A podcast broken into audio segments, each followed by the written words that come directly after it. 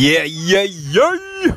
You're all in check, people, because it's Wednesday, and that means a brand new episode of Echoes from the motherfucking void. That's right, people. We're here, and uh, yeah, you know, it is what it is, right? Things be crazy, but we move on with it. You know what I mean? Went out at the weekend, kept it cool. You know what I mean? Nothing crazy, but it just feels good sometimes to get out and about. Although, yo, it was, you know, getting home was crazy. All the stations shut, yeah, but you know, whatever. It was just fun. Ah, man. So, like the other week, I applied for this job, right? Applied for this job you know, looked at the job spec. I could do this shit with my fucking eyes shut. You know what I mean? But after I sent the application in, I looked at their website. You know, and when you look to see, because you can see like, oh, the the people that work there. So I had a look. It was like the Aryan Nation. It was a, a, a picture of the Aryan Nation, basically which made it hilarious because about 10 minutes after I sent my application in, I got an email.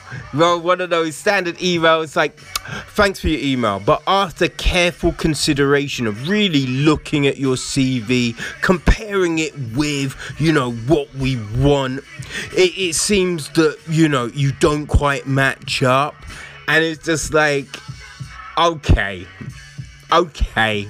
I see what's happening here because yeah, A, you ain't had enough time to scrutinize my fucking CV, and two, I match up with everything with more. I have more experience than what you asked for, so fuck you, travel time, yeah, racist motherfuckers. But uh, you know, whatever, whatever. Hey, it's I saw this thing and it's funny, right? So there's a um, some Canadian research, and they kind of looked at things and kind of feel that obesity shouldn't be judged on weight. Shouldn't be judged on weight. Like what? Like what are you what are you talking about? And they're, saying um you know it should be you know more looked at on the person's health.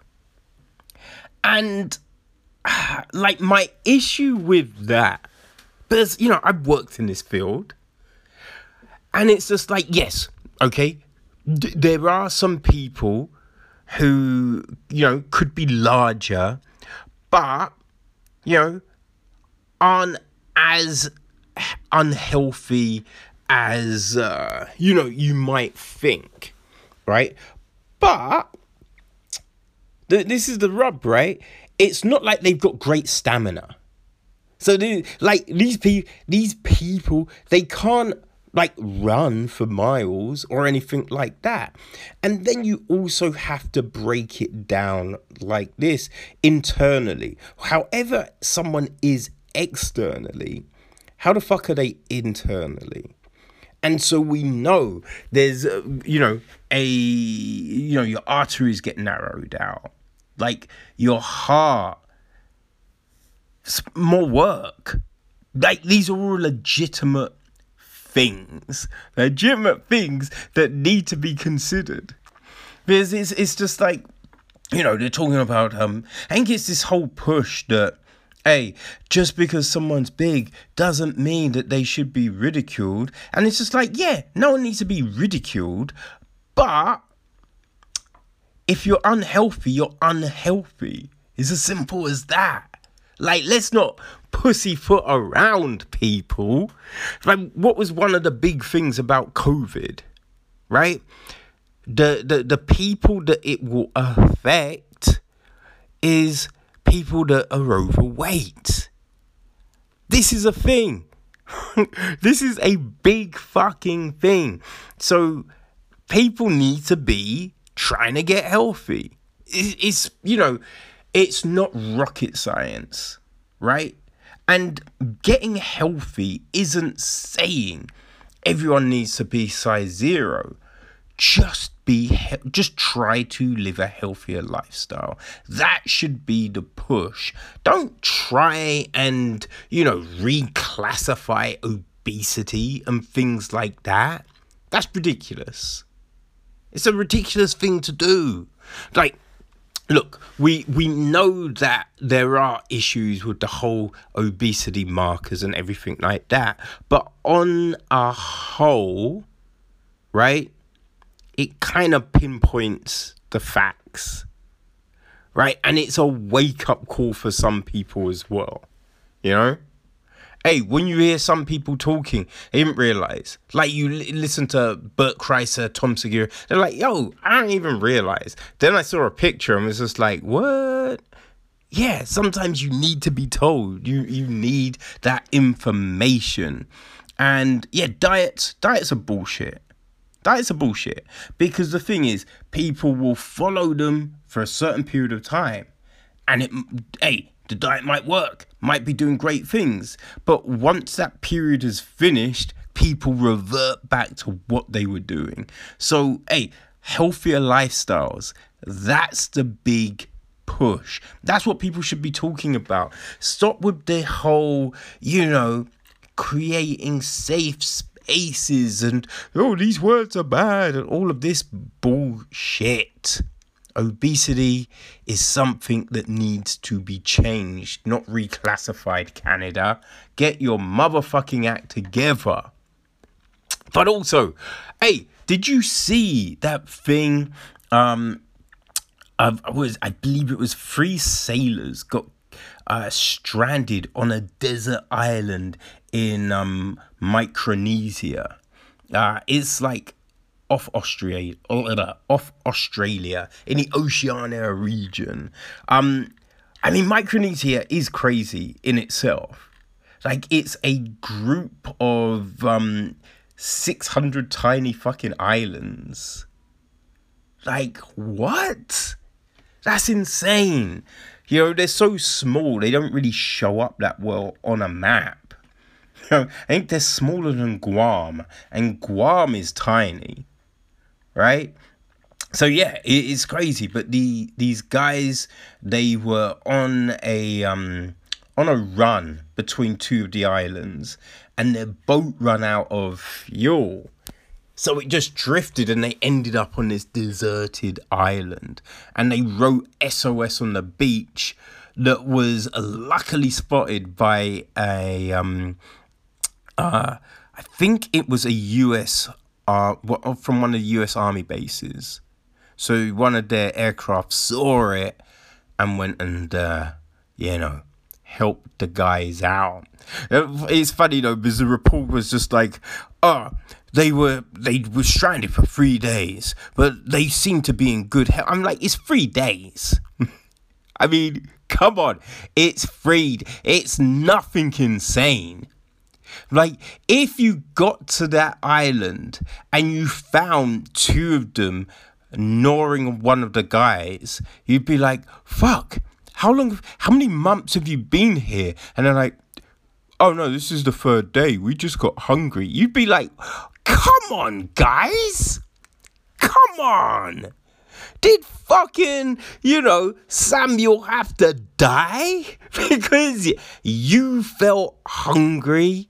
Couldn't you go an extra fucking day? Come on.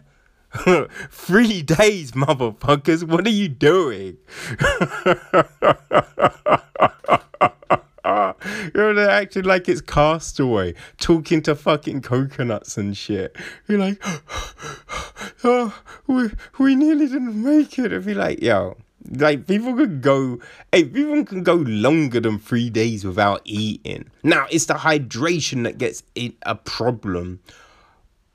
But yo they were on a boat. So you're kind of thinking that you know they had shit right? There was shit. So they could have probably boiled some water you know got some you know got the salt out boom boom boom you can drink it everything's gravy man the thing that always gets me though about anytime you find a story like this is why the fuck is it always an island that's deserted? You know? We watch these films, right? We watch all these films and you know the people get stranded on an island and there's all these prehistoric monsters or, you know, but even getting away from the prehistoric, just you know, animals in general, right? Because a a gorilla will fuck you up. But even like a chimpanzee could fuck you up, right? So you're thinking maybe there's like crocodiles or gators, whichever the one lives in salt water. I forget. But those, no lions, tigers, and bears, oh my. There's nothing that could have fucking eaten these people. It's a little disappointing. Ain't gonna lie. It's a little disappointing. Right? If people turned up and like two of them have been eaten and the other one's in a tree, you know, fighting for his life. Now that's a story. That's a story I could get behind and give a fuck about. There's this, this is all like, eh, they got a little lost. You know what I mean? They got, I get lost all the time, people. Get lost all the time. I don't write a motherfucking story about it. No. Because I'm a fucking grown up. Right? Yeah. So next time, I don't know, add some fucking interesting shit. At least maybe you could have said there was four of them and one got eaten by an animal, not them.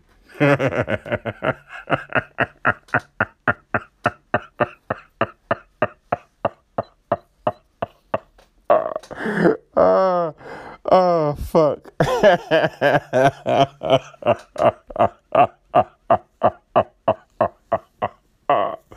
uh, okay, okay. Let's um, yeah. Let's um get into the episode before uh, you know it gets any weirder because um yeah that might have been weird but fuck it who cares right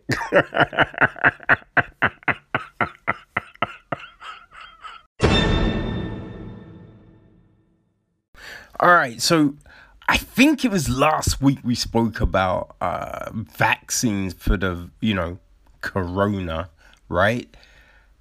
Now, in some crazy news, Russia have said that they are going to be holding mass vaccinations in October. In October.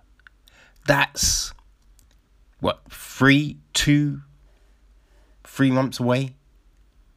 That's that's insane. It's insane. Sane and fuck, I would hate to be a Russian citizen right now. God damn, because yeah, it's not gonna be a hey, we've got a vaccine. Would you like to um, have it, or are you happy to stay shielding for the time being? It's you need to come to the square. Take this fucking pill, or you're gonna get disappeared. That's what it's gonna be, right? And that's why, you know, in some countries things have been a little bit different. It's easier to control a population when it's a dictatorship. you know So, yeah, I think what the virus hasn't been as bad in Korea. You know, China kind of locked it down, but we saw what happened. You know, they were what bouldering up infected like sky rises, blocking people in, just taking people off the street. It's kind of crazy, right? But yeah, it's a dictatorship. No one's, you know, complaining. And if you do, you're gone. yeah, it's one of those weird ass things, right? So, yeah, this is worrying for Russians because there's not good, like, you can't have a fully tested vaccine by October. That's insane. You have ski- you would have skipped over so many processes to do that. Right? Even even with the world sharing information, you know, sharing results from uh, trials and all of that, it's still way too early. Still way too early. It's crazy. Another weird thing was, um, so um, was it? I think that UK, US, and Canadian um, research places said that they uh, had been cyber attacked. You know, like um, a group tried to steal like medical information, which is just like, what is going on? Now, I don't really know if it got the information. Like, it, that's not really talked about in a, an article that I read. You know, just that the fact that the attacks happened and, you know, the group that did it, everyone believes that they're part of the Russian government. It, it's funny though because the the Russian ambassador to the UK, you know, rejected the accusations. I mean, what did you think he was gonna say? Be like, oh yeah, yeah, they're part of us. Yeah, yeah, yeah. Ah, fuck. We didn't think you were gonna notice. Damn it. I, yeah, how bad. That was us. Don't worry. Don't worry. Um, I don't know. Can we have the information? Is that cool? You know what I mean? Like, that's not gonna happen. Of course, they're gonna deny it. What the fuck did you think they were gonna say? I think the weird thing about it all is I was under the impression that everyone was sharing the information because it's not one of those things where you're like, oh, well, we're going to cure all our people, but hey, we're going to let that country just fall apart. No, you have to kind of give the information to everyone because if a country is left to be infested by this shit, you know, the virus could morph. And I feel we've already seen that. There's different strains right? So you want to get you want to get on top of it. That means every fucking country gets on top of it. Everyone has the vaccine. Everyone has this information. So I kind of felt that everyone was sharing it. So it seems weird that, you know, Russia tried to hack it unless, right? I guess you know, they want to try and maybe put it out patent it, possibly. You know, try and claim all the rights. So financially, they can, you know, benefit. Though, I don't know if anyone's actually gonna charge to get vaccinated. You kind of have to do these vaccinations for free. So yeah, it's a weird one. I don't know because I don't I don't know that side of big pharma. like working with big pharma on marketing and comms is a different thing from how they price their shit up. You know what I mean? So uh yeah, who knows? Who knows? All we do know is that um yeah, the Russian people are gonna get um a dose of something in October. Right? And yeah, hope like all you can think is hopefully there are no crazy, you know, adverse results from this. Because oh man, it's a risky fucking move. It really is a risky move.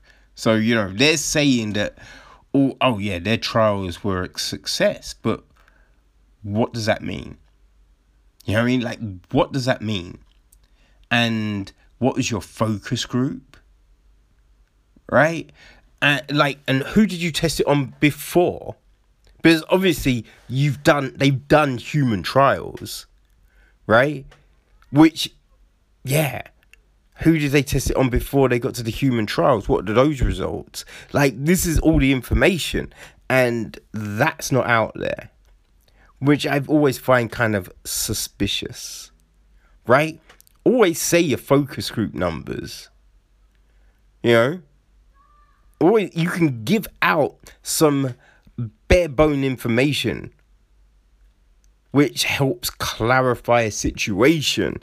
You know what I mean? So yeah, it's it's very suspect, it's very weird, it's very scary. if this how the uh, zombie apocalypse happens, well, god damn it, motherfuckers. You know what I mean? That's all you could say, man. Damn. Yeah, this is this is a concern for sure. But yeah, hopefully nothing crazy happens from this. But uh, yeah, I feel we need to keep an eye on Russia.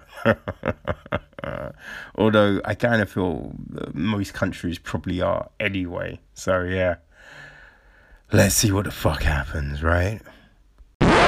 Well, it kind of you know what I mean? You don't want to be from Scotland right now. and I I mean if you were of school age.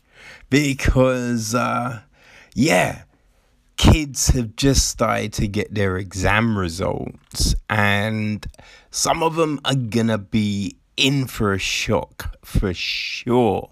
Now, it's a weird situation and I don't it baffles me. I don't get it. Because they cancelled exams right? Suppose it's the first time in history that exams were cancelled. Which is kind of like, if everything else went online, why didn't they just do that? You know, it's just like, what? Why don't you just do them online? You know? Or socially distance exam halls. I mean, it could be done. You just hold them over more days. You know, but no, they cancelled the exams. Whatever. I think exams are bullshit anyway. So instead of, you know, kind of just working out a new system, right? Because there's no, if you haven't done exams, then you can't really grade people. But they did. so they they worked out using estimates made by teachers, which, come on. Like, teachers have their favorites. Teachers are a bunch of assholes sometimes. Now, obviously, there are good teachers, there are plenty of outstanding teachers, but there are also a load of cunts, right? Let's be honest. It's the same with every fucking profession. So having a teacher go, oh, yeah, that student, oh no, they deserve this. No. Not with something like this. That's insane. But that's what they did. so it was just like supposedly based on a pupil's performance over the school year. That's how they've worked out the grades. Which Again, very problematic, right? Very problematic. There's how many times have you you seen people that don't you know they've just got those um what is it? You know you just remember everything. Like uh, like photogenic? Photogenic. I think that's it right? Uh, uh, you know a photogenic or ident- identic is it identical to? Like the memory. Can look at something and it's there. Because that's all these exams are. It's it's a it's a base of memory. Right? So yeah, people they read a book once, they remember all the things. They you know, during the year, the exam, you know, they all their stuff is kind of like whatever. Because they don't really care. But come the exam, they're getting top marks. So if you've got someone that does that, they're not going to get a good mark. because it will be looking at the schoolwork. But then on the flip, there's people that do great, just general work, but can't do exams. Right? How many people do you know that on a big day, it's nerves, whatever, but it all falls apart? So they, you know, where they would have had a bad test, now they're getting a good mark. It's a it's it's a weird system, right? To work all of this out doesn't make any sense, right?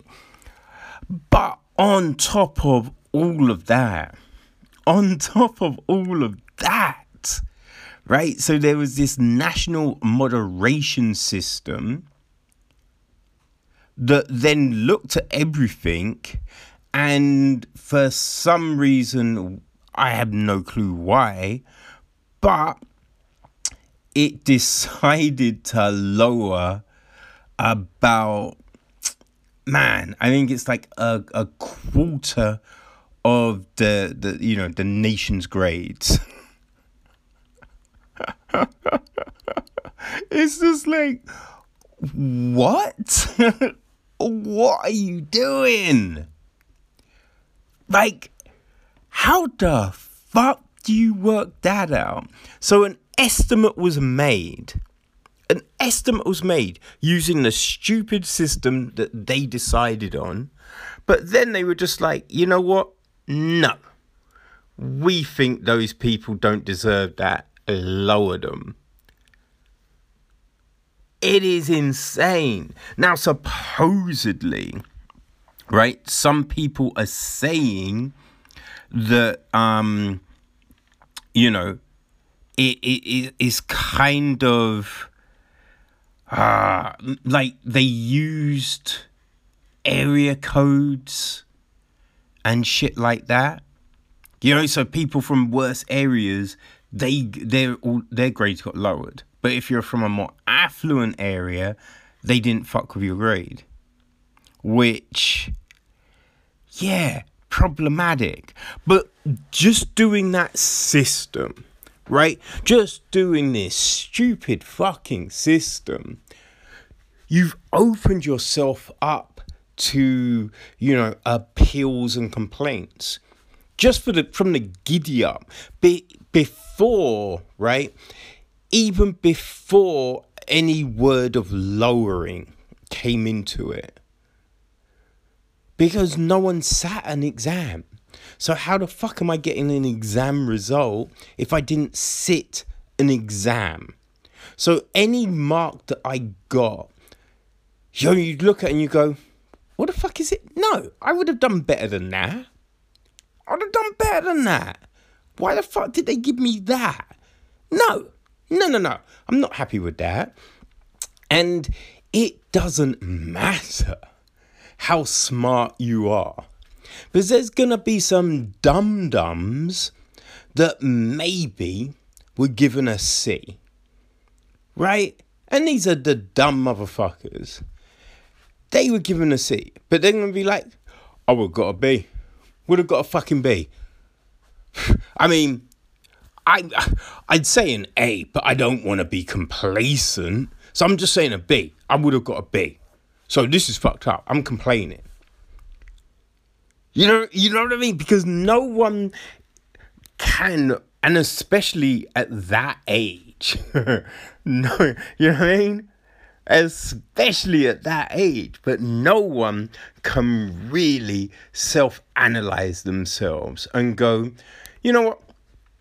I don't really, I'm a kind of shit at that subject. So, you know, to be fair, I'd be lucky to get a D. I'd be lucky to get a D. Yeah, I admit it. I'm not good at that. Right? People can't look at themselves and say that.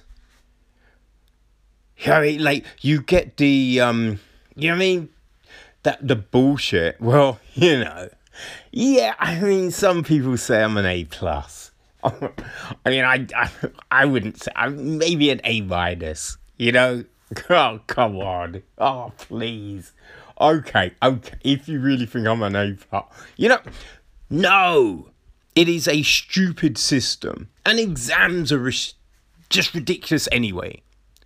Exams mean nothing. They don't test your actual knowledge, your understanding of something.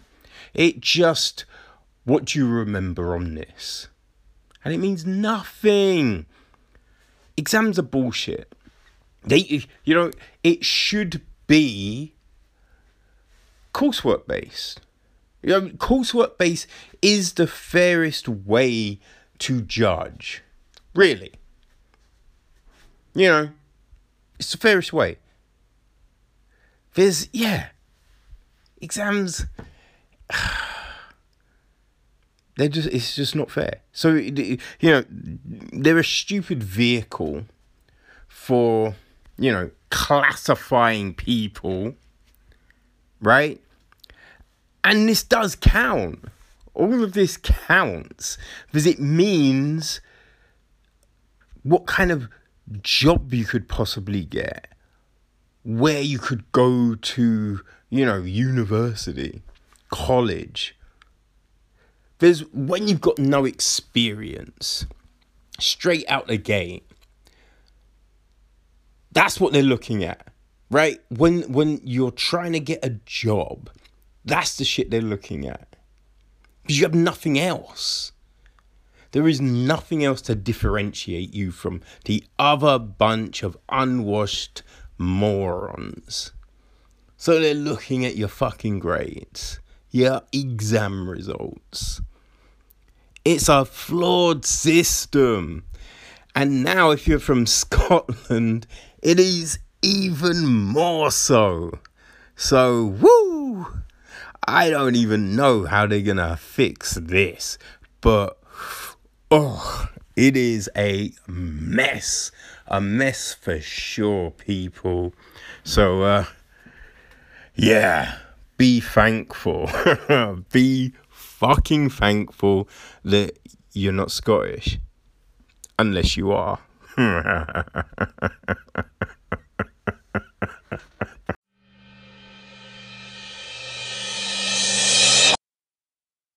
Okay, so here's something that doesn't make any sense whatsoever, right? I might be wrong. Maybe I'm reading something into this that isn't there. But I kind of feel that nothing has been won, right? And I'm referring to. Uh, so the UK government has dropped an. Well, they will be dropping an algorithm on uh, Friday that helps determine or did help determine visa applications. Right? So um basically the joint council for welfare of immigrants and a digital rights group called foxglove they they found out about this algorithm and uh, you know brought a legal challenge to it. Because they said that it was racist right? So um supposedly the algorithm would look at an applicant's nationality and then that would go into you know, whether they got a visa or not. Um, but what these groups say they found out was that the government had a, a kind of a secret list, right? A list of countries that, uh, you know, they were suspect, right? So if you know you came from one of those countries, those countries automatically get flagged and are given a red rating because the way like these visas are chosen So it's on a traffic light system. So it's, you know, green, amber, and red. So, yeah, green is boom, you're straight through. I'm assuming amber requires an extra look, a little scrutiny, and red, well, you ain't getting in, son. You know what I mean? So that was the thing, right? So supposedly, you know, this this algorithm kind of fit into that. So if you're from a country, you know, they didn't like, you're getting red. Now the government would, you know, they said the algorithm was a streamlining system. You know, because they, uh, yeah, they don't think that the algorithm was racist, or even though it basically, if you were from a white country, a predominantly, you know, white country, you usually got green. Right? So, um, yeah, the government didn't see it as problematic. But, you know, they, um, yeah, they they decided to change it. They said we have been reviewing how the visa application streaming tool operates and we'll be redesigning our processes to make them even more streamlined and secure. So that's what they've said. And it all seems a bit suspect. Seems a bit odd. You know, because this thing had been used for years. They've been using the system for years. And they didn't see an issue with it. Right? So if, you know, Foxglove and the Joint Council hadn't challenged them, this wouldn't have been changed. Right? So that's the issue right here. Because, um, yeah, it's, it's a weird one because um, now, like Foxglove and whatnot, they think this is a win. You know, they think it's good that this is changing, but it's you know it's not. It, it because it's hidden, right? If you think about it. So yeah, the founder of FoxHub, he said, We're delighted the Home Office has, has seen sense and scrapped the streaming tool. You know, racist feedback loops meant that what should have been a fair migration process was in practice just speedy boarding for white people. Now, though, right, think about it so now they they've changed. They're going to change their systems. So it means people are going to have to check everything to work out right what other weirdness has been added to uh, you know make this an awkward situation because if the government doesn't see there's an issue if they don't think what they were doing was fucked up, then do you really think they're going to change? Yeah, you know, they've said, oh, we're, we're changing this. But they'll just add something else. You know, like if they had said, oh, you know what, we didn't even realize. You know, you we've been looking at it from a certain angle, but yeah, if you really break it down, this is bad. What we've done is kind of fucked up. And you know what? We're going to go back and review you know all the all the cancelled applications from the from the last few years. You know, if they'd said something like that, you'd go, okay, that sounds like they're trying to implement some sort of change, you know, change this process. But when they don't even own up to, you know, this messy situation, you know, you know, they are going to implement something else. Implement something else. And it's now going to take people a little while before they can work out what that is. You know? So, uh, yeah. It's kind of fucked up. It's not a it's not really a win. Right? It's not really a win. Because the the the same people are still operating the ship. and their attitudes haven't really changed. So, you know, people need to be keeping an eye on this for sure. Because, yeah, there's going to be some fuckeries happening. Trust me. Okay, so I am really fucking confused right now. There is so much craziness happening just in Hollywood, really. I mean, and no one seems to learn. No one seems to learn fucking anything, right? So we've got the Ellen situation that's going on, right?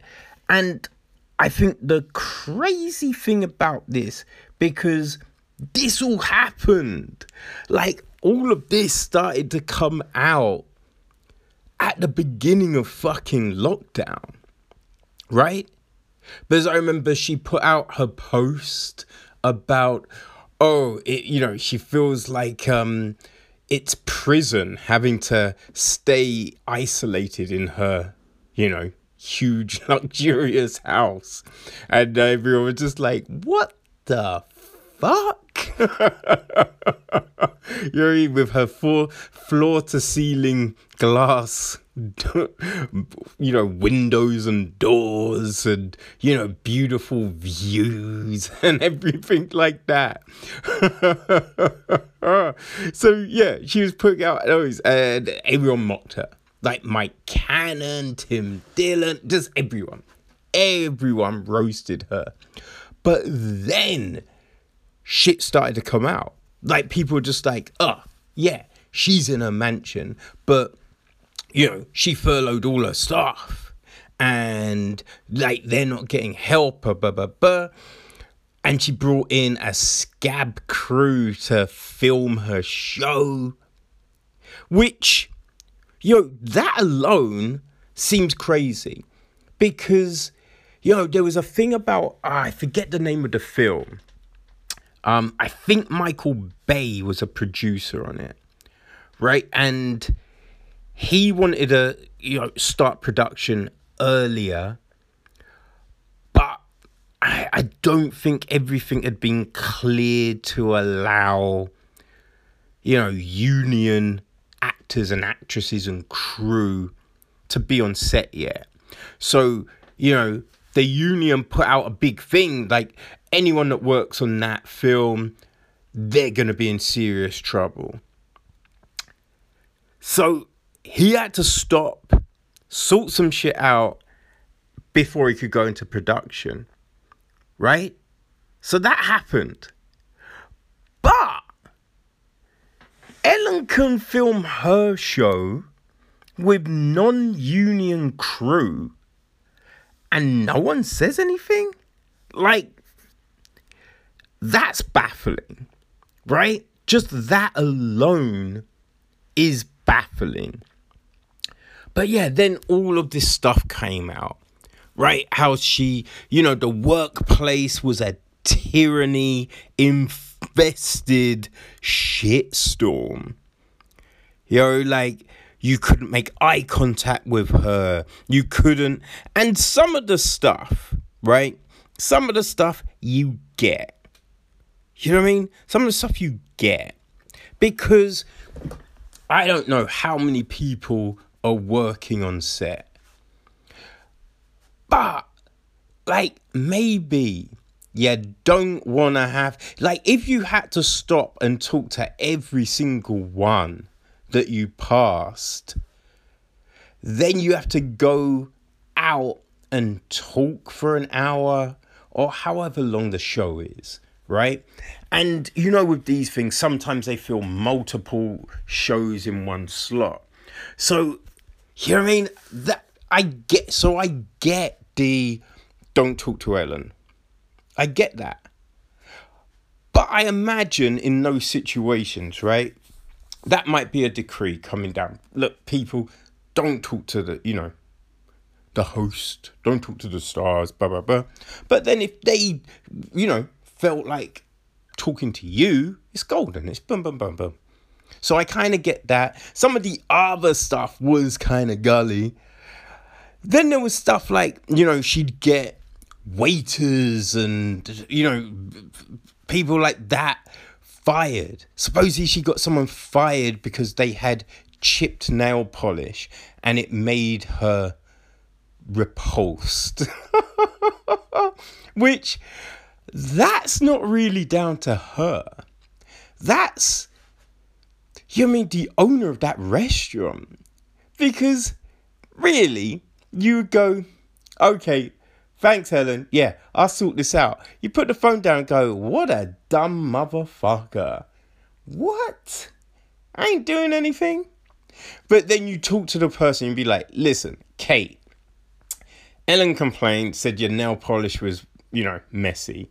So if she comes in again, just, you know, act like, you know, you've had a talking to.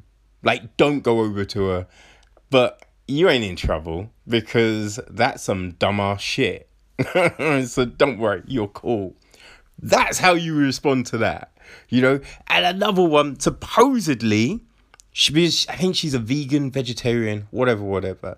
But the the production studio next to hers, there was an employee there. I think it was like his 60th birthday or something. So they had a barbecue for her, for him even, and she told them they had to turn it off because the smell of meat was making her sick.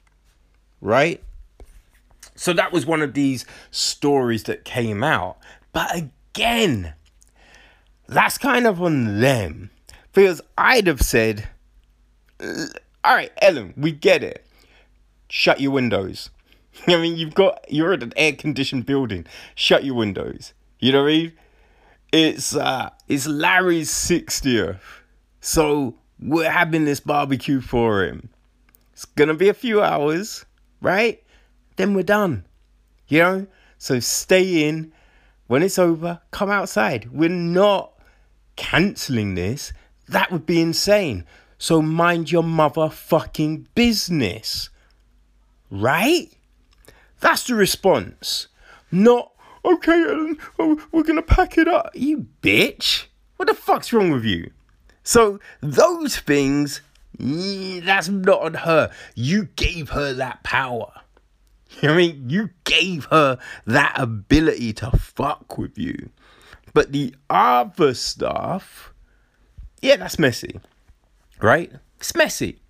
Now, the crazy thing as well with all of this, then people start, you know, dropping the yeah, everyone's known this for years. I mean, like, this has been in the know for a long fucking time. It's, you know, the same thing we heard with, you know, Kevin Spacey, the same thing we heard about Epstein. Like, just shit that everyone knew. Like Cosby, everyone knew. So it's like one of those things that everyone knew. So the chatter wouldn't go down on social media, right? So eventually, you know, Warner Warner Media were like, okay, we're gonna hold an investigation. You know, so they're like, oh, we're gonna do an internal investigation. So that happened. Right? I think that started in I don't know. Actually, I don't know. Maybe April, June. Meh. I don't know. It's August now, right? Yeah, it might have been June. I don't. You know what? I don't know. I I can't remember. But yeah, they did this internal investigation. So now, right, that has been done. Right? It has been done. They have finished the investigation and it seems it seems kind of bullshit. it really does seem kind of bullshit. Right? Is one of those crazy ones? So um yeah, Warner's have put out a statement. Ellen's put out a statement. You know, it's all a bit like, eh, really? Really? Is you know, you're really taking this shit seriously? So, um, I don't know. I don't know, man. You know, it, it, it's one of these crazy situations, right? So, uh, yeah, this is what you know, some of the Warners one says. We have identified several staffing changes along with appropriate measures to address the issues that have been raised and are taking the steps to implement them. Warner Brothers and Ellen DeGeneres are all committed to ensuring a workplace based on respect and inclusion. We are confident this course of action will lead us to the right way forward for the show. That's what they're saying, right? And um, Ellen's statement. Where is Ellen's statement? Which is, uh, yeah. Okay, here it is. Hey, everybody. It's Ellen.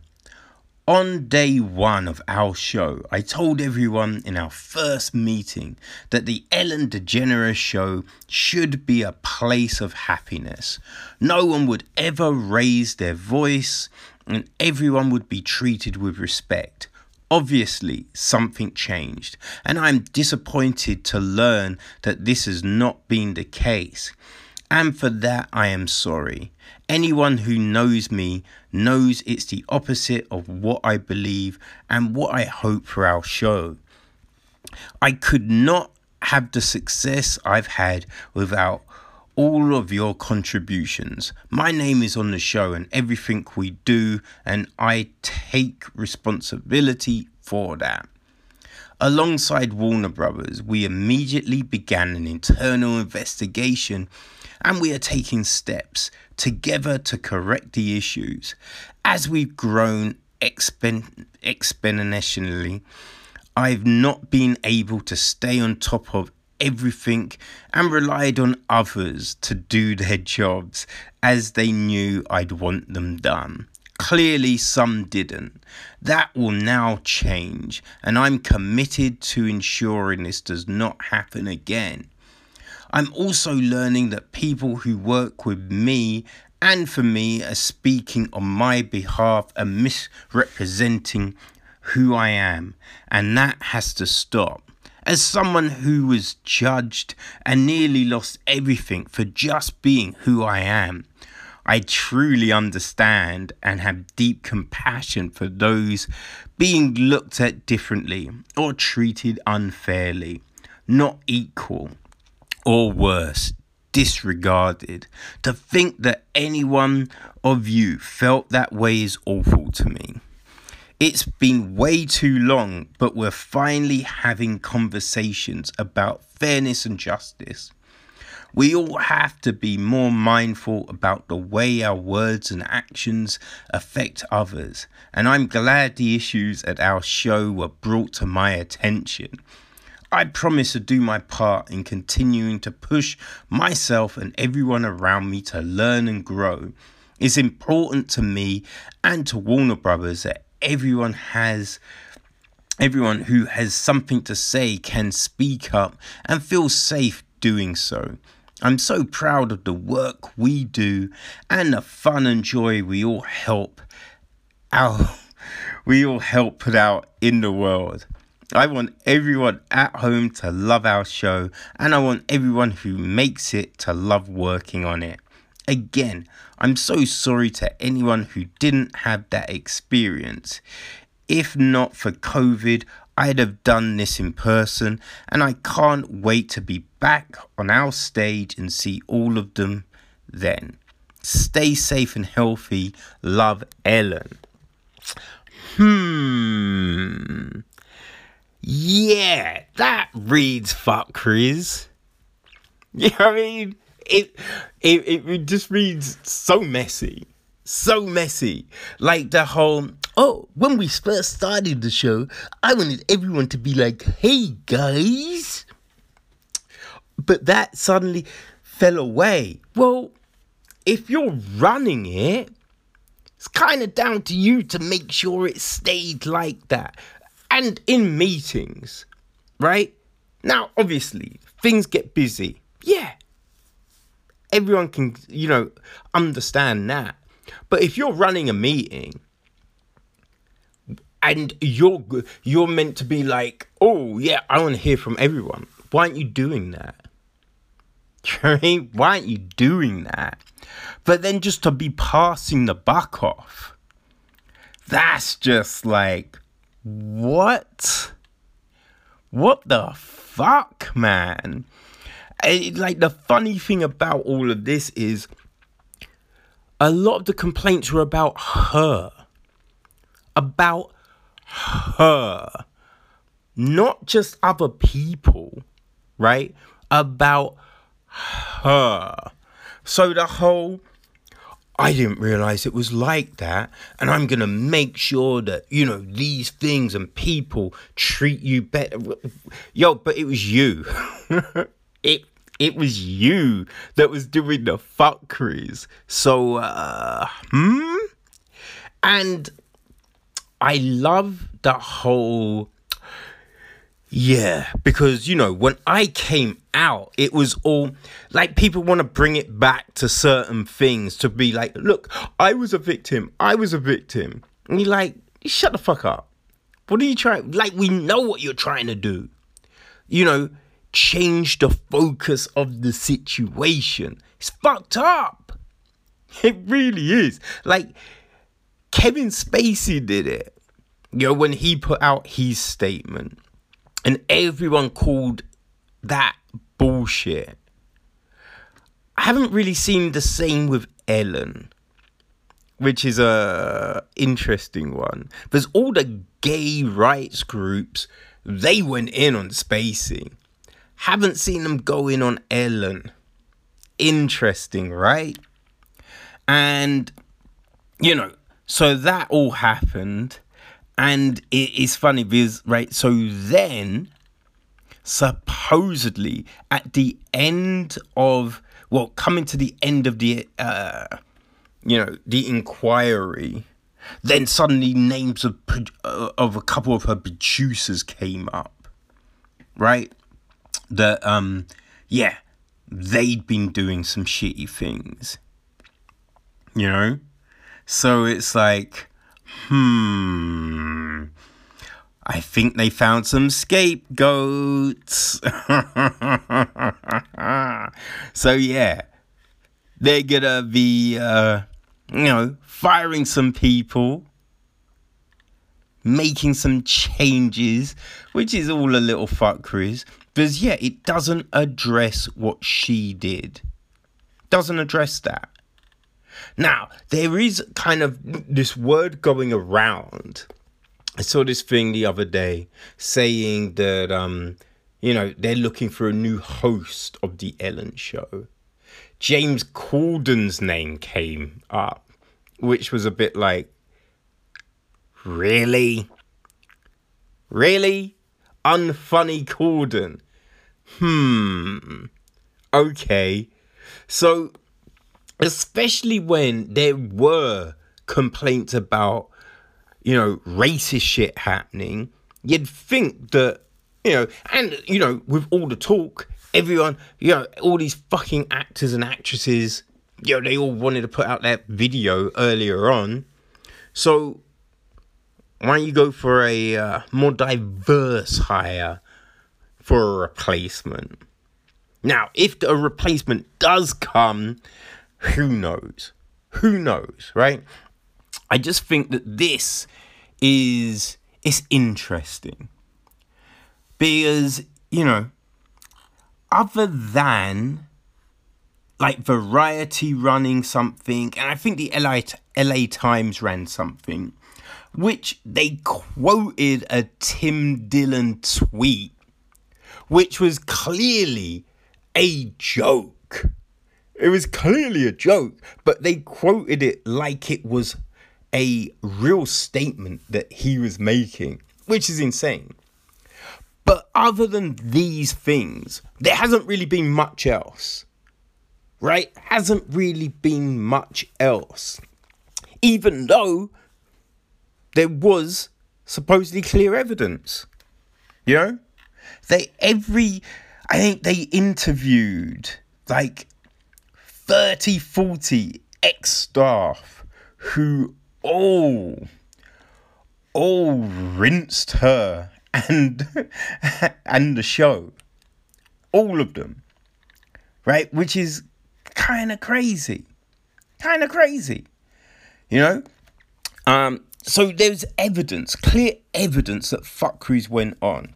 Now, on the flip side, right? On the flip side to all of this, where you have hard evidence of fuckeries, which seems to be, uh, you know, selectively looked at.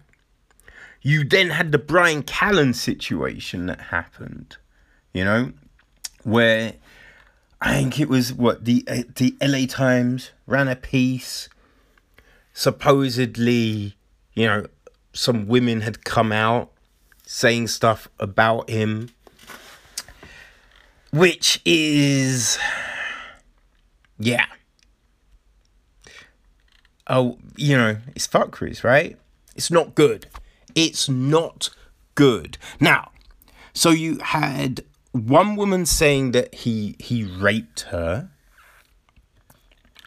right you had another woman saying that he kissed her in a changing room And i think it's like what american apparel employee.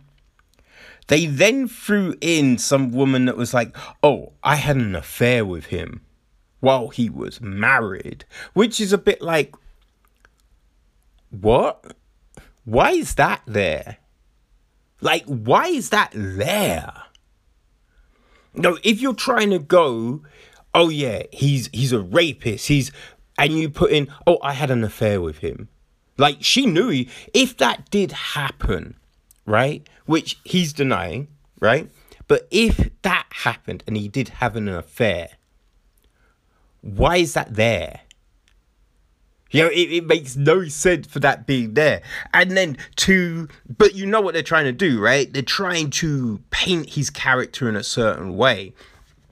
And also, but to make the affair situation seem even worse, right? They then added in the um oh, and he told me that um women have a biological primal desire to be raped.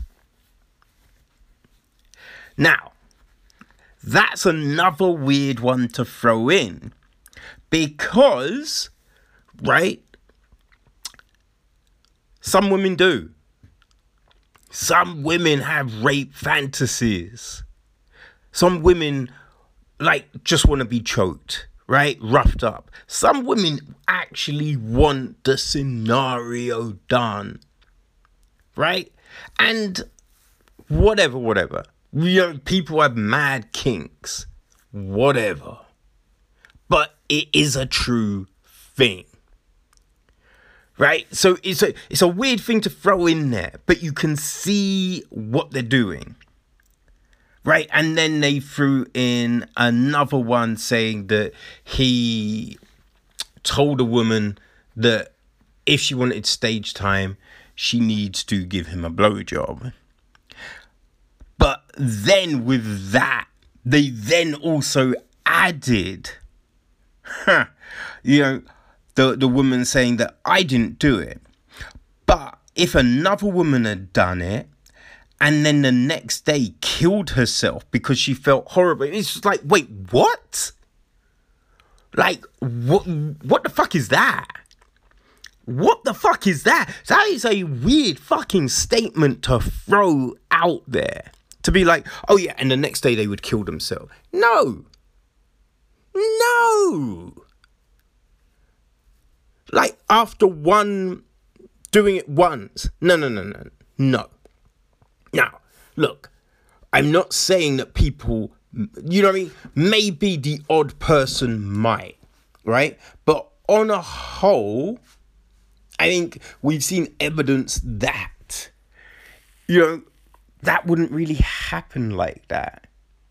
Now, yeah, people are going to feel, you know, shitty about it for sure.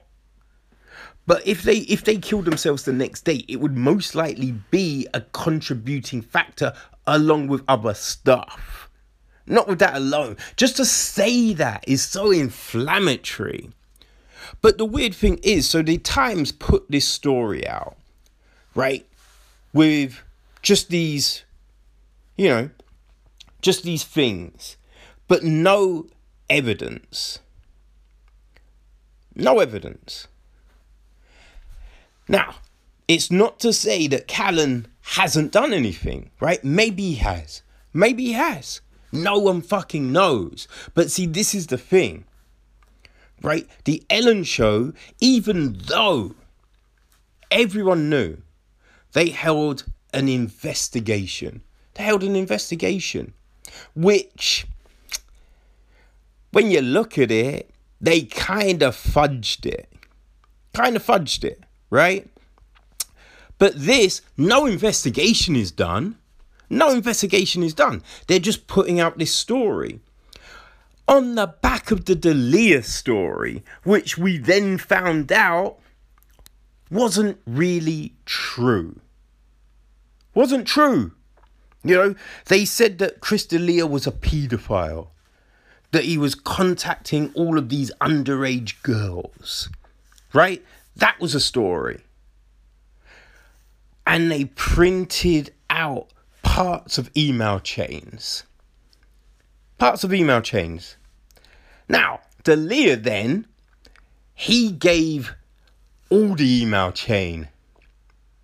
He put them all out. And when you looked at the whole chain, the whole conversation, which is the more rational thing to do, you then saw that, oh, yeah, as soon as he found out someone was of a certain age, he backed off. He he went. Now, yes, he should have asked earlier. But when he knew, he left. And we also saw that, you know, so there was a girl that I think she'd said that, oh, it scarred her. Him, him asking her for sex had scarred her.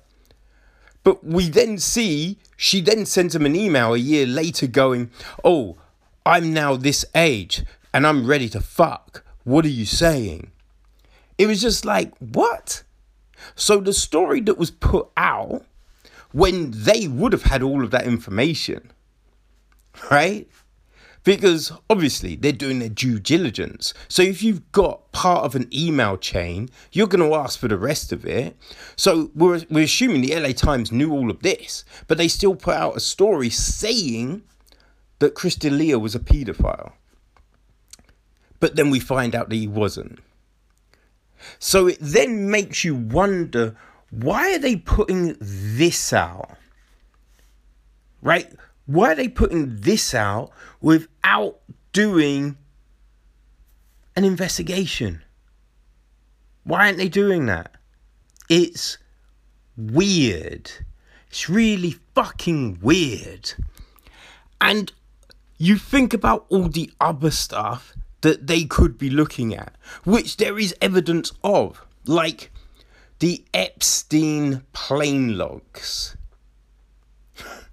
now, people saw some of the names on those plane logs. There was some interesting shit there. You know, there was definitely some interesting shit there. Now, Bill Clinton, he flew on that plane a lot. Flew on that plane a lot. But I don't see anywhere where people are talking about Clinton, where they're trying to write these pieces about Clinton. You know, because we already know, you know, I mean? we already know that he was uh, definitely on the prowl in the White House. There was Monica Lewinsky, right? There was all of that situation, but you know there was more. That was always the word that there was more. Right? So we know that about Clinton. So why aren't you looking into the plane stuff? Why aren't you looking into the Epstein stuff? Then there's Prince Andrew. Again, there is evidence that Prince Andrew is a dirty fucking pedo. Evidence. There is evidence of this. Nothing. They're not doing anything. He gave a dodgy ass interview that people kind of leaving alone. But, you know, Callen puts out a video denying these accusations. And you've got, you know, psychologists trying to analyze the video. Going, oh yes, you can see that that shows guilt because he leant to the right he uh, scratched his ear, which is a clear indicator of, you know, being a sex fiend. Yes, yes, yes, yes, yes, yes. So you have people doing that. How about you do that with fucking Clinton? How about you do that with Prince Pervy Andrew? Hmm? No. So it's weird. You have a national paper who don't want to investigate these big fucking stories, but will write something about a comedian. Write something about a comedian. When you already flubbed a previous story you wrote about another comedian and his friend, it seems weird. But you don't want to really drill Ellen who everyone knew for years was being a tyrant on her show. So fucking we- it doesn't make sense people. It really doesn't make sense. And it makes you wonder are there any real fucking journalists alive anymore? Are there? That's what I want to know. Are there any real fucking journalists, people? Because I'm fucking baffled. Okay, people. So this week on Chin Check, well, this week we had an episode on Monday, people. Um, but yeah, this today's episode of Chin Check, we uh, recap last night, Tuesday's first episode of season four of Dana White's Contender Series, and we also take a look at the upcoming card at the weekend. Derrick Lewis, Derrick Lewis against Alexei Oleinik. It's a fun fucking card, people. I mean, hopefully we don't get as many issues as last week, but yeah, if all is good, it's a fun card. So once you're done with this, go check out episode 66 yeah, 66. Check out 65 as well, motherfuckers, as we recap um, the weekend's card. You know what I mean? Show some love, share with your peoples, do all of that good shit, alright? But before that, let's continue with this, alright? Okay, so this week, people, I checked out Transformers War for Cybertron Part 1 Siege. Yeah, it is a very convoluted title. You know what I mean? I don't know. Ah, it's it's long. It's long. They could have just called it I don't know Transformers Siege, and then the subheading could have been War for Cybertron.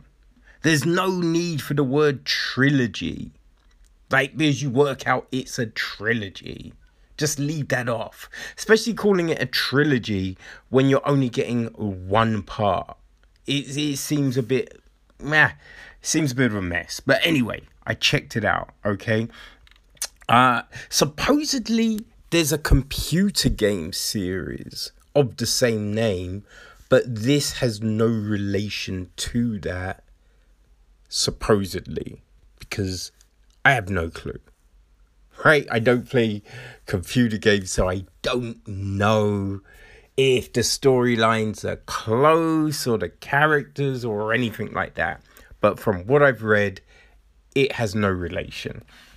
Okay, so it is from um, Rooster Teeth. They handled the the you know the production alongside Allspark, and yeah, it's Hasbro. You know, they own the Transformer license, all of that. So, um, yeah, the series was written by F.J. DeSantos, Brandon Easton, Gavin Hignight, and George Krstic. It's six episodes in, um, you know, this first part of the trilogy. Uh, roughly about 24 minutes an episode, you know. And the gist of it all is this, okay? So, Cybertron has been ravaged by the civil war between the Autobots and Decepticons. In an attempt to end the conflict, Megatron considers using the Allspark as a last resort, but Optimus Prime wants to prevent that from happening, even if that means destroying Cybertron in order to save it. I mean, I don't know. That's a little bit misleading. You know what I mean? It's a little bit misleading because yeah, it's not Megatron isn't really looking to use it as a last resort. it's uh oh I could use this thing. and the whole destroying Cybertron thing I that's all based on myth, so no one really knows. So yeah, there's been so many different iterations of Transformer cartoons over the years. So many. Like, I just remember the original one in the 80s. That's what I remember watching. And just thinking everything that's come from, you know, since hasn't been. Like, there's been some interesting stuff but it's all just been a bit of a mess, right? I think with this, they took out one of the things that is the most irritating about Transformers humans.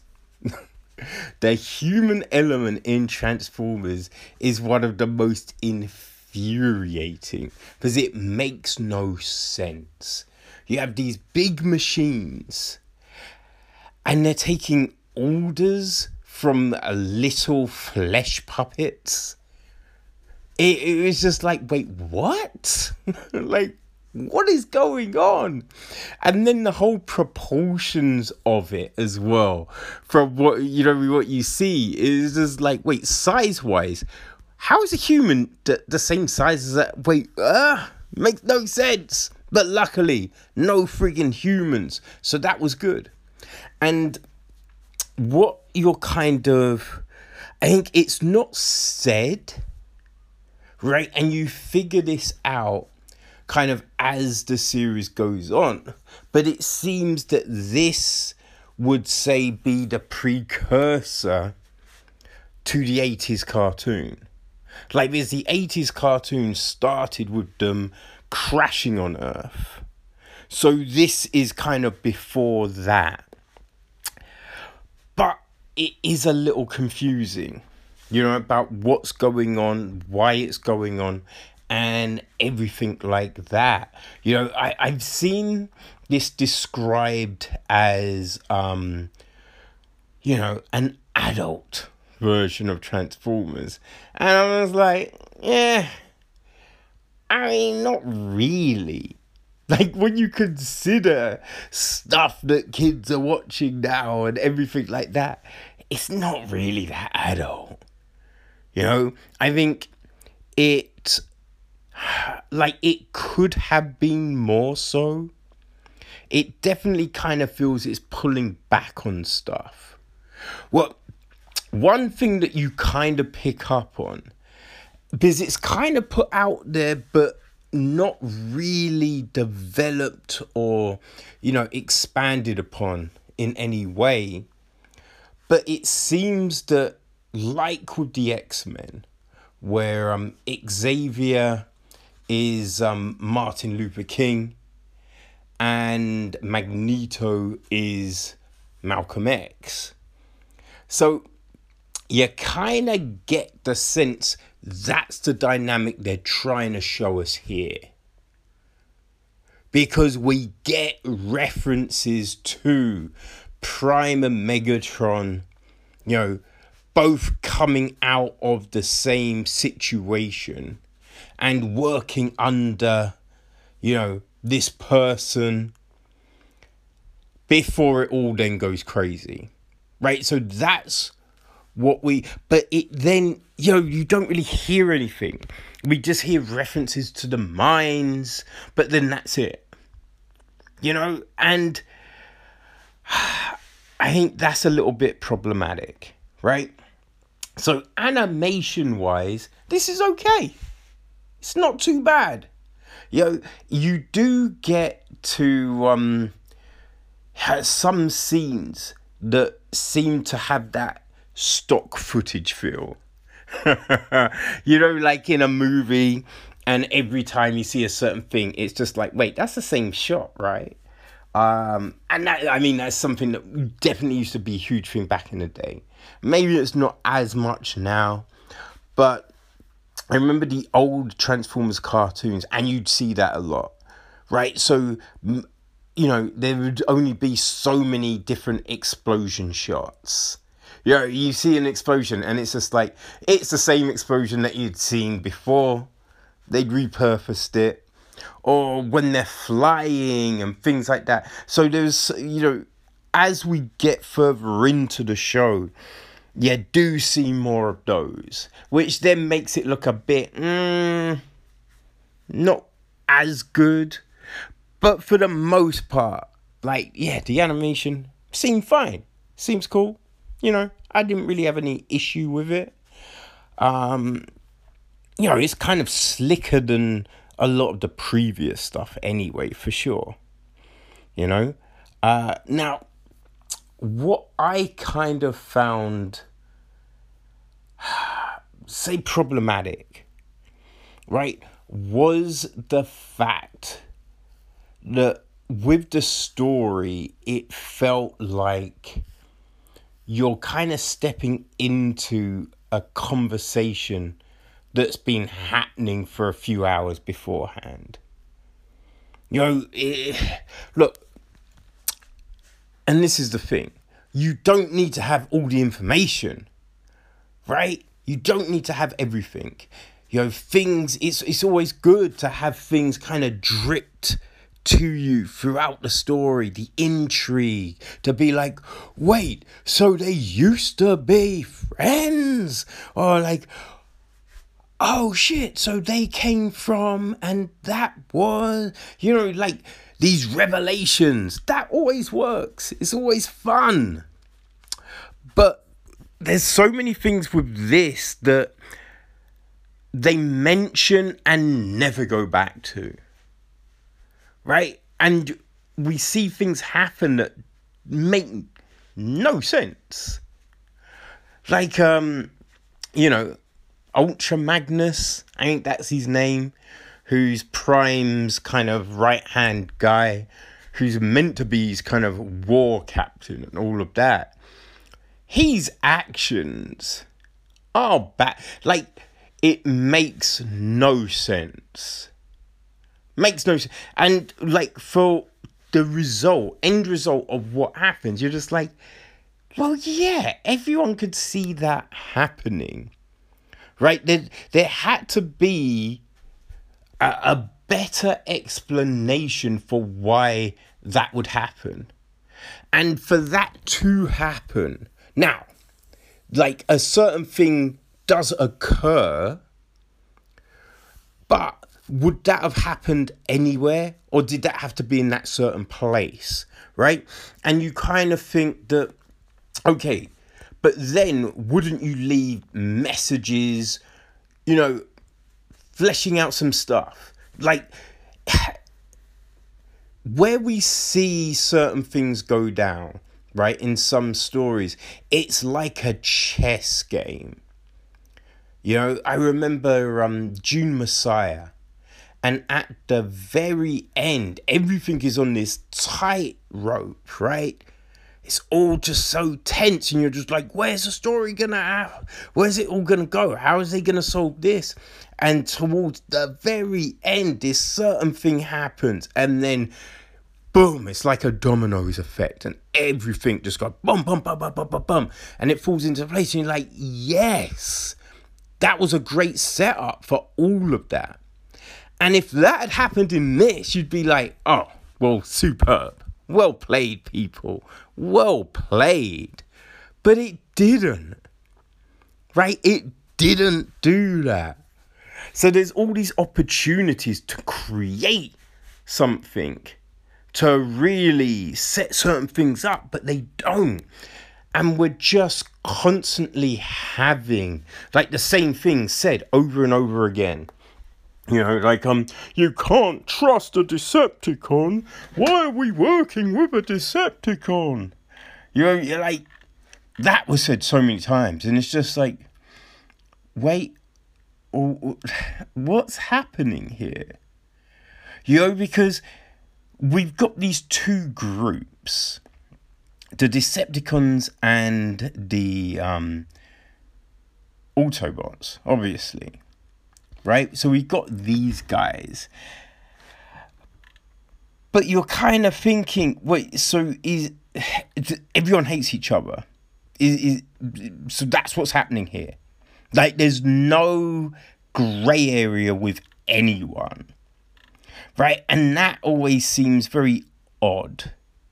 Because from what you always had from the Autobots, yeah, there was grey area. It was just like, look, we can't hate you all. Like we, there needs to be hope. We there's opportunity. Ah, you know that person could be good, and let's try and you know bring them over to our side. But yeah, no, nothing like that in this. So yeah, you get that same oh, you can't trust them thing over and over and over again. Um, you know, the female um, Autobot, whose name I cannot remember. Because that was always a weird thing that they were like, ah, oh, let's give these robots sexes, let's give them gender and you're like, wait, what? so they, they, suddenly they added all these female, all, you know, transformers who were never in it before, and it's just like, wait, huh? You know, they could have they. Hey, I have no issue with females being there, but it was just the way they did it. They they could have done it in a whole better way, and just yeah, I remember back like they had breasts and shit, which made no sense. It's like what? it's a machine. Why would it? Huh? So weird. But yeah, she's always, oh, I trust you, Prime. And then say something that's like, ah, but I don't trust you, Prime. So we have this same thing going over and over again, but never fleshing out the arguments. We're only ever getting base level stuff here, right? And it's just like, Flesh it out. Give more. Show us why Prime has got this devil may care attitude. Because yeah, Prime's just like, hey, yeah, run everything dry. we gotta destroy every descent like rah. And it's just like, wait, why is Prime like this? Show us that. Show us why he's being all reckless.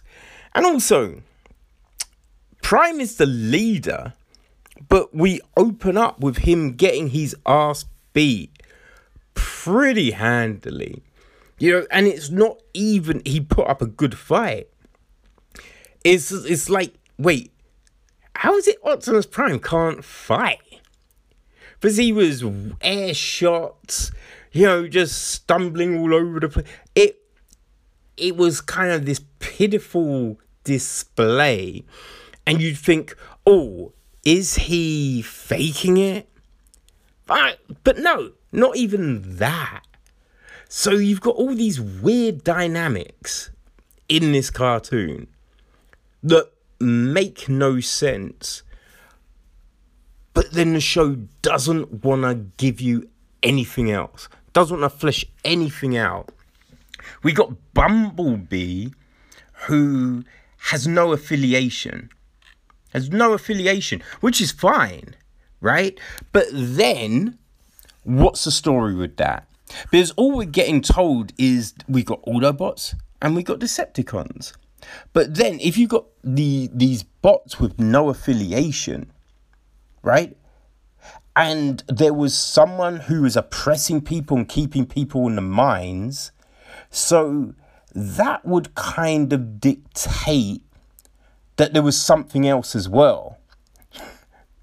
because if there were only Autobots and Decepticons, who are running the mines? Oh, like that that's a weird thing about all of this. It's just wait, wait, wait, wait, wait. This story makes no sense because who is doing that? Who is controlling those things for you guys to have been together and having to fight your way out? right? So there's, there's all this, you know, you're just like, wait, huh? And then they're doing all of these things, going on these missions that make no sense, having like the the the simplest shit that anyone would, you know, you'd think, oh yeah, yeah, need to be careful of that. Like, oh, let's take away his, you know, tracking device, but then just tossing it on the ground you're like, wait, what? what? What are you doing? This makes no sense. So yeah, eh, it's an odd thing, right? It looks fine. There is a a story that you feel is trying to escape, but they don't give it enough room to breathe. You know, six episodes just feels like, hey, this isn't enough to tell this story in the in the guise in which you want to tell it. Right? So six episodes would be fine, but make it more than a trilogy. You know, just make it seasons. Because then you can have this and which builds upon this and then builds upon this and builds upon you know do it like that layer it. But if you if you really want to crush it into oh we need to have this a trilogy then you need either more episodes or longer episodes. Because the story doesn't work within these confines like if you even go back to the 80s right? So it started off the whole you know tv animation started off with what a three episode story and then it goes into season one it's 13 episodes. So really you could say season one was 16 episodes right? Then season two is 49 episodes you got the film then 30 episodes, and then it ends with three episodes to tie everything up. But from you know what we see, there's a whole heap of more episodes, right? To tell the story. So this needed more. Which is an odd thing to say. There's a lot of the times you're just like, wait, ah, it's too many episodes. they just, you know, a lot of filler up in this. And with this, it's just like, wait, you need more room to tell this story. Or just you know, crisper writing. Because there's definitely, as I said, there's a lot of, oh, but we can't trust, or Prime, why are you doing this? We need to, oh no, I trust you. You know, there's a lot of that. So, hey, cut all of that out, right? And have just have more background or just more context to explain why the fuck all of this is happening. You know what I mean? Because then this would work. But as it is, it's fine. Right? It's fine. But if you're all about story, if you're all about great storytelling, this isn't it. Yo, this isn't giving you that. But like we we get this whole kind of idea that, you know, the Autobots are on the back foot. But you're kind of like, wait, what are the numbers? Because we don't even really know what the numbers are. Right? There's we we see there's a point where we it seems that there's loads of Decepticons, but maybe what? If you think about it, 10? 10 Autobots? Maybe 15? I don't even know. Right? But the, it, the numbers don't match up. And you're thinking, wait, how the fuck can the Autobots even win? Because they don't have aerial. But the Decepticons have aerial. So it makes no sense and you know there's a, a part when you know the defense systems come online of the ark and yeah, you know it, we see all these things light up, and it's just like, oh, they've destroyed all the Decepticons. But then it kind of picture kind of resets itself, and there's still loads of Decepticons around it, and you're just like, wait, wh- everything blew. Wait, how the fuck is huh? And it's just like you know that whole drone thing, right? When you when you see the the bad guys come and there's just a horde of minions that have no names, you know, the cannon fodder. But yeah, you're just like, what? What are numbers? What's what's going on here? Because we also see, you know, Megatron preaching in a city to supposedly hordes of people. So you're just like, so who are these? you know I mean? Like because we get the the see, the sounds of it that they're not Decepticons. So who are they? Right? We we don't have context on any of this, which makes it odd. Makes it odd, and makes you just not care. That's the big thing. You need to care to invest in these stories you know, to continue watching. And especially with this, with things like this, that you're like, it's a trilogy. So we know there's two more parts. you know what I mean? So we got Earthrise and Kingdom to come. Which, when you look at the descriptions, you're like, yeah, so basically it's the story from the 80s. You know, retold with better graphics. But it's just like, wait, why should I bother with these things? Because I don't care. I like that that that's what we need. We need to care. There needs to be a hook. But we don't have that. You know? So look, it's not for me. But as I said, look, I was down with the 80s cartoon, and you know, after that, I'm just a bit like, I, I uh, who who gives a fuck? you know what I mean? Like, there's so many things that I just didn't watch. You know, Titans Return, didn't check out that. Power of the Primes, have no clue. Combiner Wars, huh? Never even heard of it. Cyberverse, like all of these you know, crazier ones. I had no clue. Interstellar. I don't know what that was. You know what I mean? So you you need to I don't know. I I don't I yeah, I just don't really know. Right? I but I kind of feel if you enjoy those all those, you know, older cartoons, this probably is fine for you. You know, I imagine people that liked um, Star Wars Rebels and all of those things that I have no clue what they're called. Yeah, this probably works because it's a different time. It's a different type of storytelling. But yeah, for me, I just need more. Right? I want more from the story. I mean, more context, more.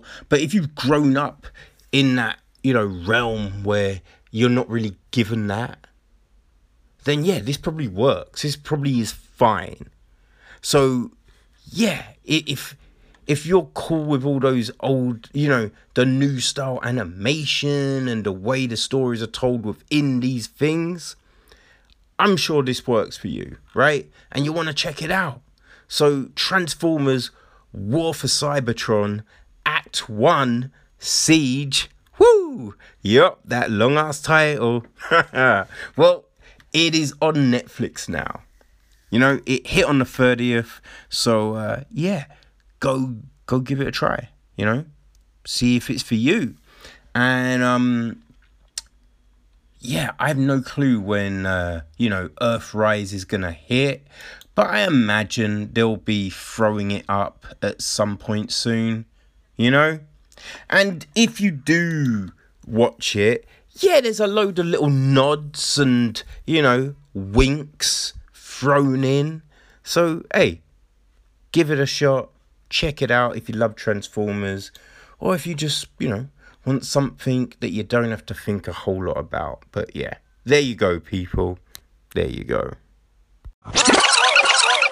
Okay, people. So this week I checked out The Man with All the Answers. So uh, this is by Luke Smitherd, and Luke, hey, he narrates his own books, which he, he does a fantastic job of. Like, Luke has written some of my favorite books, right? The Stone Man was my first introduction to him, and I couldn't rave about that book as you know what I mean? I, I told everyone they needed to check that out. I gave it to people as gifts. It's such a great book, right?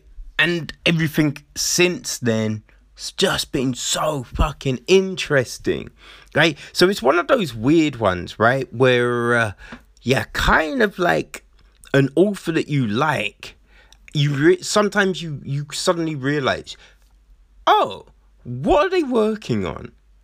Like, I haven't seen any news about anything new from them in a while. What are they doing?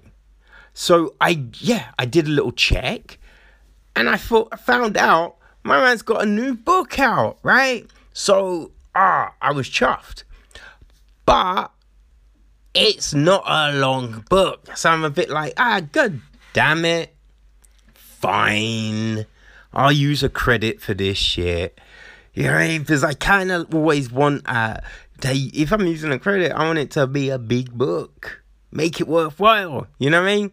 But it's just like, look, I knew none of the previous books had let me down, so I thought, all right, I'll check it out. I'm so fucking glad I did, right? This book, so good. So this is the gist, people. I know I'm, I'm just going off on one, right? Um, so here it is. He seems to know everything you want before you do. He's insightful, kind, and understands you in ways you don't even understand yourself. He's everything you ever dreamed of. But there's always a catch. About the friends that died in this its creation. Um, about the terrible price he's had to pay Audible Book of the Year nominee Luke Smitherd returns for the first time in over three years. See, I told you it was a while. you know, with a tale of physics, mystery, and a science fiction romance. What would you do if the man with all the answers fell in love with you? Oh shit, that's the question, right? And I think one of the great things about Luke Smitherd's writing is he makes you believe everything. Yeah, and I think it's part of the his great job on the narration as well. Because sometimes like certain things it's plausible right? But you kind of feel, ah, but wouldn't you want to know? And why don't they ask? And he covers all of those points. Right, he seems to understand what the you know the reader is gonna be miffed about, right? Where they're gonna be like, wait, hold hold on, but what if? And, and then he's got the reply. But then, but what if? And he's got something else for you right? So he he makes you care. Like he makes you believe. Because there's things in this book, right? There's things that you kind of feel, but hold on, but why would you do that? And although we don't really get answers at first, right?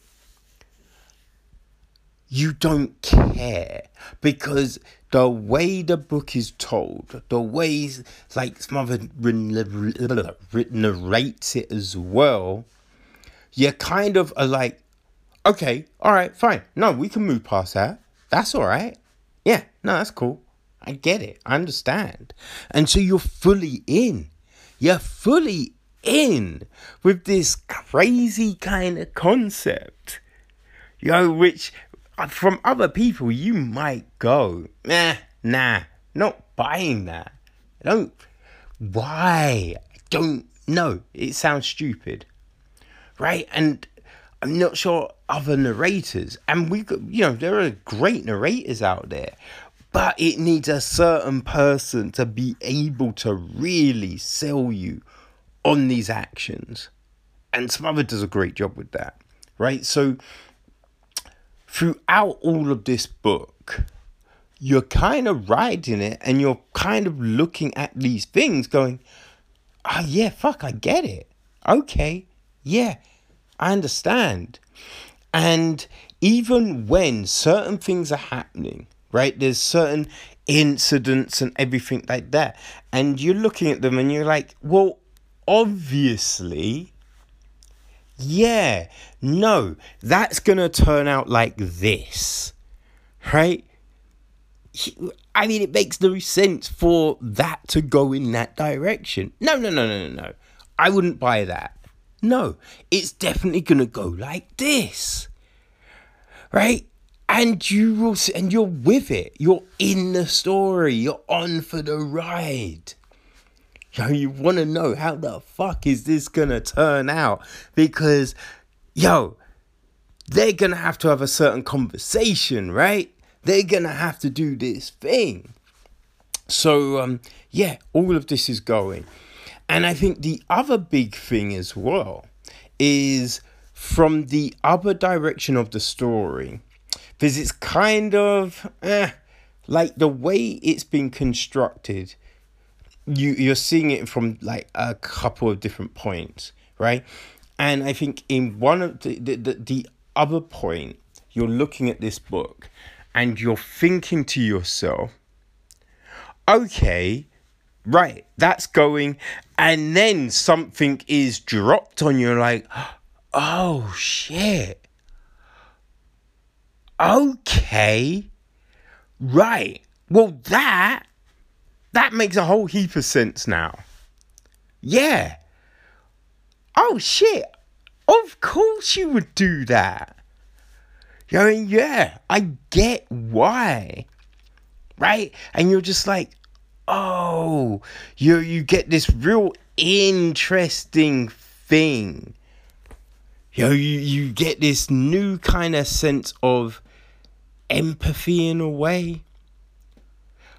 But then on the flip side of it all, right, the real interesting thing, because certain things happen in the book, and you definitely, like, you see certain lies, right? There's definitely lies that are just like, oh, how's that going to be explained? And, oh, how's that going to go?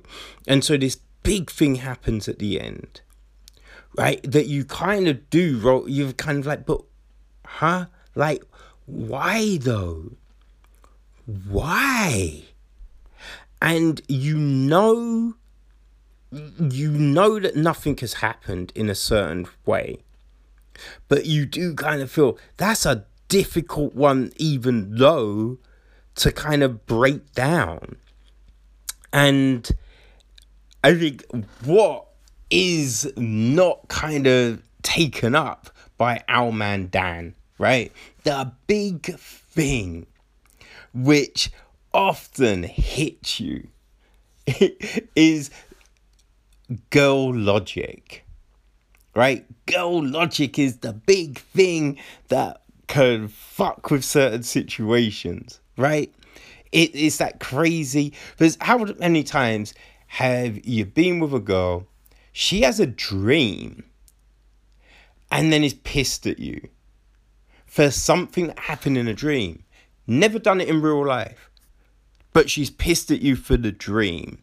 So, knowing that kind of logic, it made the end really interesting because it's just a question that's kind of thrown back right? Because you're like, okay, so if we see that this didn't happen and this didn't happen, all right, so then the big thing is what what what next?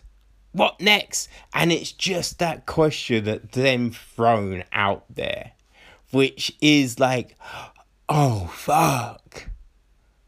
Like, what can you say to that? Like, how do you counter that? That's the big one, right? That's the interesting shit. So, yeah, like, oh, it's great.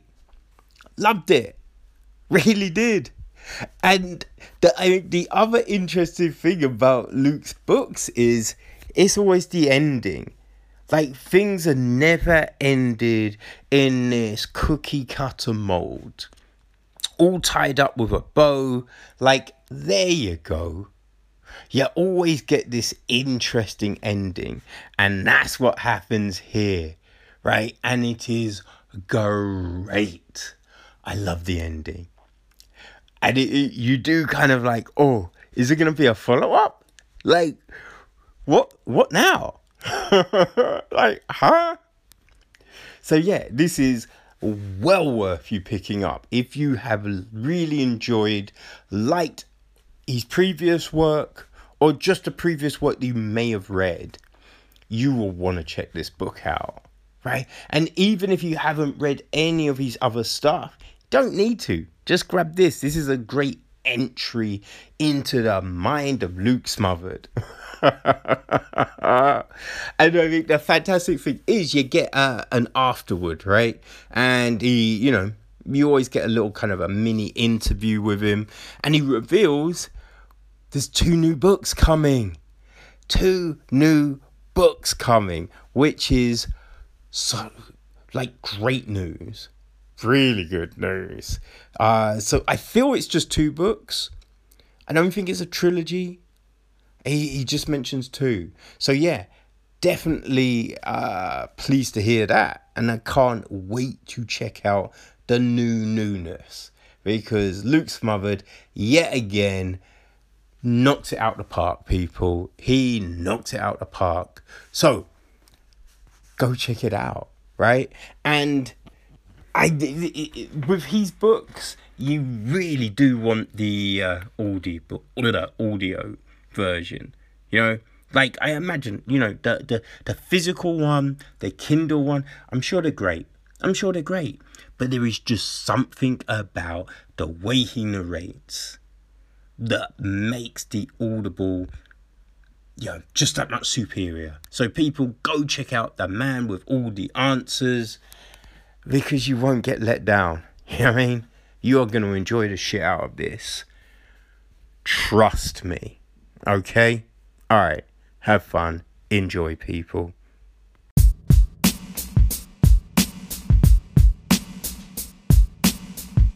Okay, people. So, we are drawing to a close on another episode. But before we do that, let's take a look and see what's happening in the world of TV. Well, Apple continue in their hunt for content. They have just signed a new deal with um, Appian Way, which is Leo DiCaprio's uh, production company. It's a uh, first look deal for TV and film. Um, yeah, so you know we'll, we'll see what comes of it. It does include a couple of productions that you know, are already underway for Apple uh, which is The Shining Girls, which is a TV series starring Elisabeth Moss. And then you've got the new Martin Scorsese film, Killers of the Flower Moon. So, um, yeah, you know, Apple are doing what they need to do. Um, Amazon have just renewed their uh, Hunters show for a new season. Uh, so, you know, it's created by David Weil, uh, produced by Jordan Peele, and um, Will, along with Nikki Toscano, uh, showrun it.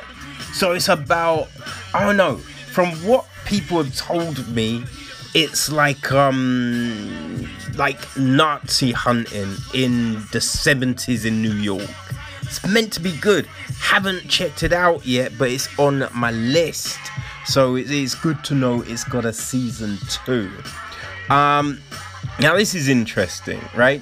Sony, they seem to be um, developing a sequel to Who's the Boss, the 80s TV show. Yeah. I don't even know. Because, man, did we ever find out who the boss actually was? You know, Tony Danza and Alyssa Milano, um, they're on board.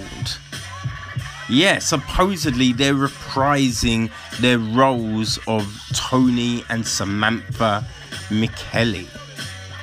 Um, you know, because it was what father and daughter relationship, living in the house with the blah blah whatever. I forget. But yeah, I know it's just crazy. Like, I don't know how it's gonna work, but uh, yeah, you know, people have re-signed, so um, I don't know. We we will we will see people we will see what happens. But uh yeah. Like the original was on ABC, but no word on um you know what's gonna happen with this. But uh yeah. Man, but yeah, we'll, we'll, we'll find out if any of the other casts come back. But supposedly exploring generish, generational differences as well as opposing worldviews and parenting styles within the dynamic of a modern family in 2020. I just hope they don't fall into the lazy tropes, you know? Be like, oh, I'm with Trump. I hate Trump. You know what I mean? Just all that shit. But uh, I don't know. We'll find out, right? Uh, Michelle Gomez, you know, she plays um, the aunt in uh, Sabrina on Netflix. She is just signed on for HBO's The Flight Attendant um, which is starring Kaley Cuoco, who is a flight attendant who wakes up in the wrong hotel, in the wrong bed with a dead man and no idea what happened. So, uh, yeah. Don't know, could be fun, could be interesting. We will see. I think production is meant to restart on it in the coming weeks. Uh, Comedy Central have handed out an official series order for their um, reboot of Ren and Stimpy. Yeah, I mean, I hated that shit back in the day, but it was huge.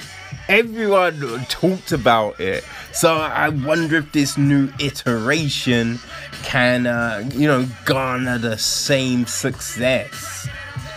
But uh, yeah, everything seems to be getting reboot right now over on Comedy Central. So this isn't that surprising, right?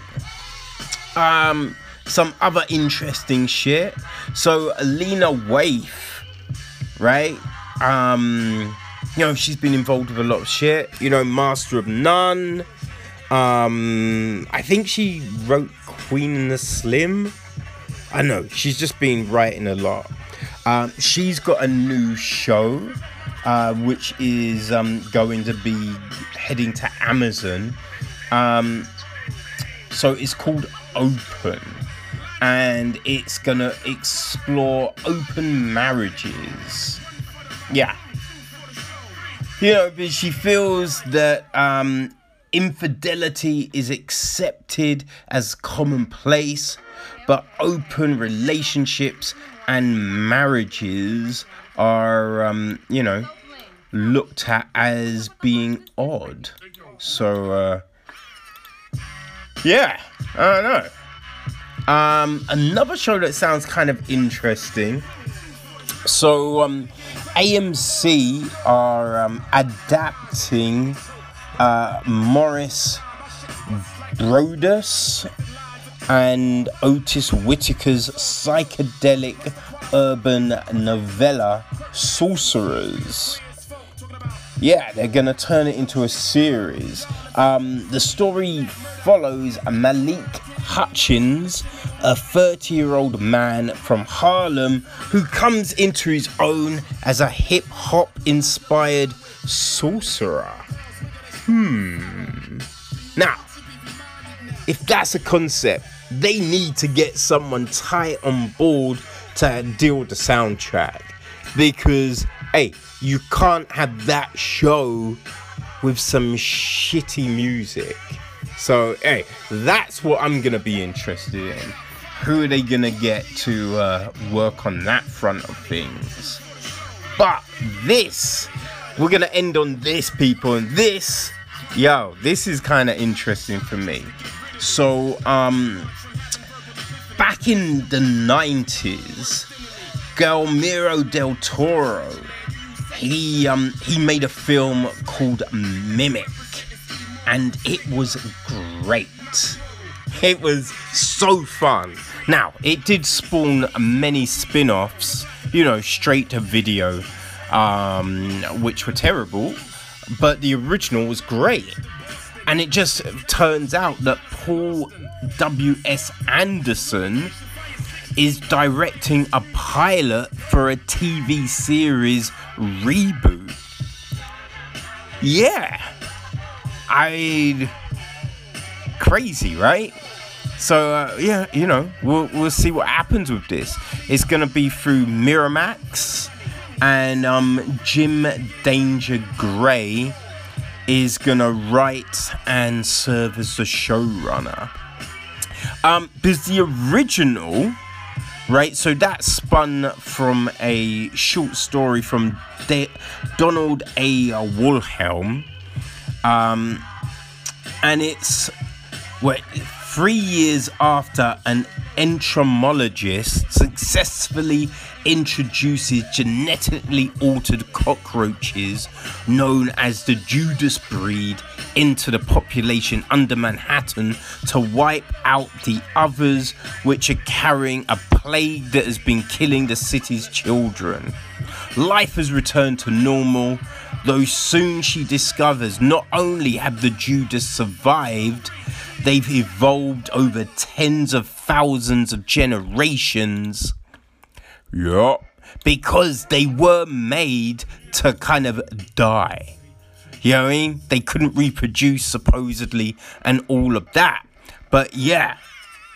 You know, they um you know and they were turning into six foot tall creatures who have developed the ability to mimic their human prey and have established a large colony under the city.